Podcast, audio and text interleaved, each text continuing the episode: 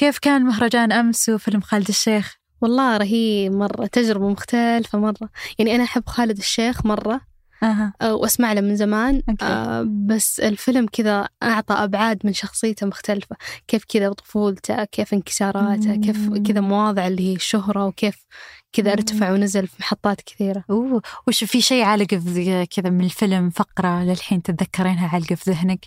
يعني ما أقدر أقول فقرة واحدة قد ما هي أنا أحس شخصيته كانت بارزة حتى هو يوم خلص الفيلم كذا هو اختيار المفردات واختياره عن كيف إنه كان مبسوط مرة من الفيلم إيه. يعني هذا أكثر شيء كان يعني آه. الله والله تجربة حلوة تشوفين إيه. الفيلم ثم تشوفين الشخصية قدامك. يتكلم عنها عالي اي مرة أوه ليتني كنت معاكم في جدة. والله إنك مرة. طول الوقت تقولي لي الديما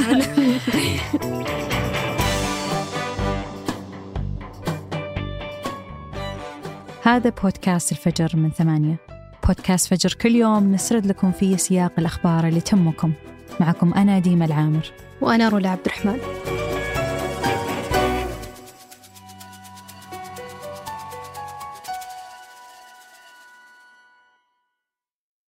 قهوة الصباح وأجود محاصيل البن المختص تلاقيها في خطوة جمل. اعرف أقرب فرع لك من الرابط في وصف الحلقة.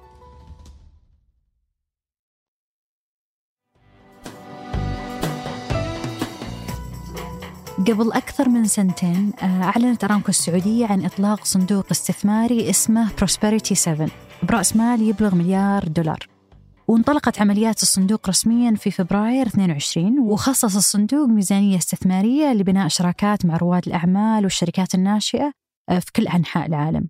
ووجه الصندوق استثماراته في المرحلة الأولى باتجاه الشركات اللي تمتلك ابتكارات وتقنيات وحلول قابلة للتوسع والتغيير مثل تقنيات البلوك تشين والتقنيات المالية والصناعية والرعاية الصحية وحلول التعليم.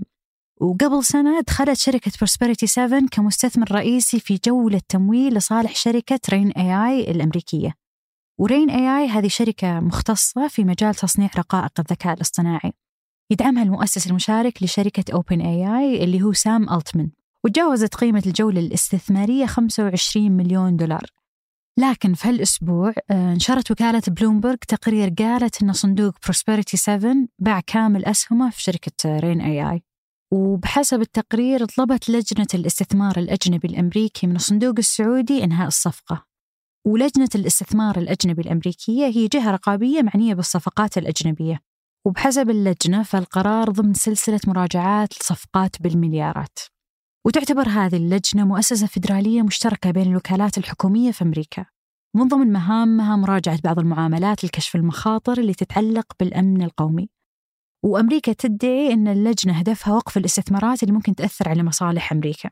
والسلطات الأمريكية أعطت هذه اللجنة صلاحيات أكبر في 2020 ومن بين هالصلاحيات مراقبة الاستثمارات في الشركات اللي تستخدم التكنولوجيا والبنية التحتية والبيانات الشخصية.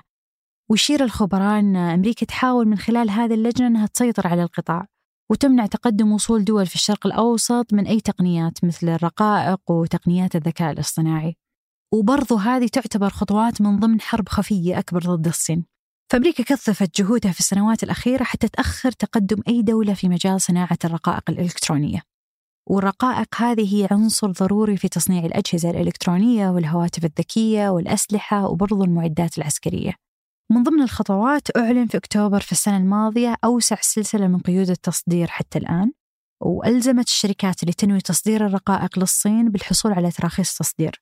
وشملت هذه القيود الرقائق اللي تنتج باستخدام معدات أو برامج كمبيوتر أمريكية بغض النظر عن مكان صنعها في العالم؟ وحاولت دول الخليج في الفترة الماضية إرسال رسائل للإدارة الأمريكية على أن تعاونها مع الصين في بعض القطاعات الاقتصادية ما يشكل أي تهديد لأمريكا.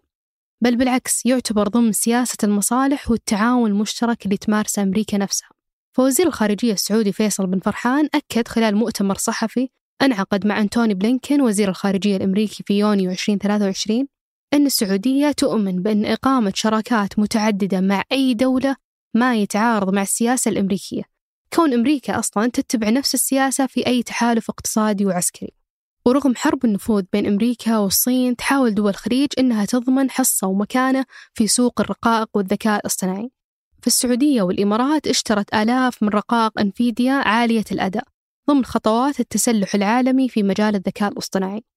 وتخطط السعودية أنها تدعم أكثر من 300 شركة ناشئة وتجذب ما يقارب أكثر من 75 مليار ريال في مجال البيانات والذكاء الاصطناعي. كل هذا عشان تضمن أنها تكون ضمن أفضل 15 دولة في قطاع الذكاء الاصطناعي والبيانات في نهاية سنة 2030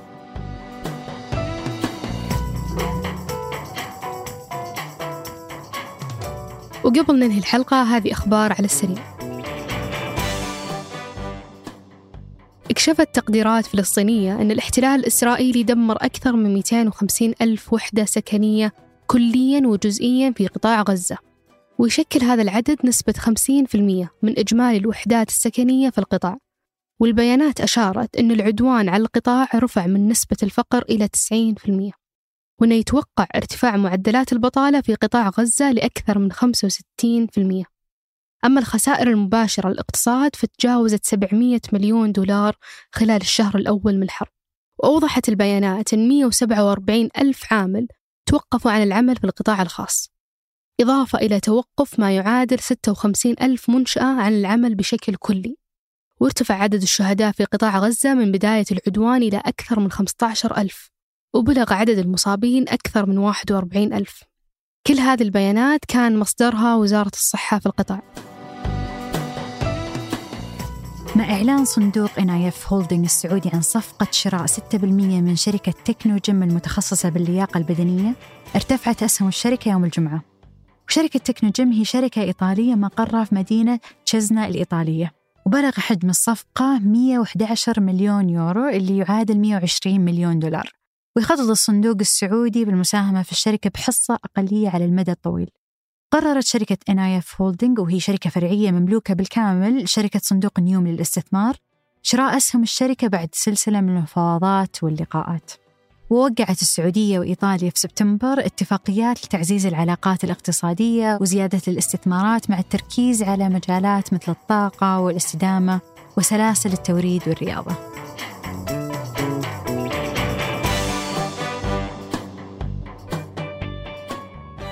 أنتج هذه الحلقة ترك البلوشي وقدمتها أنا رولا عبد الرحمن وأنا ديما العامر. وحررها محمود أبو ندى.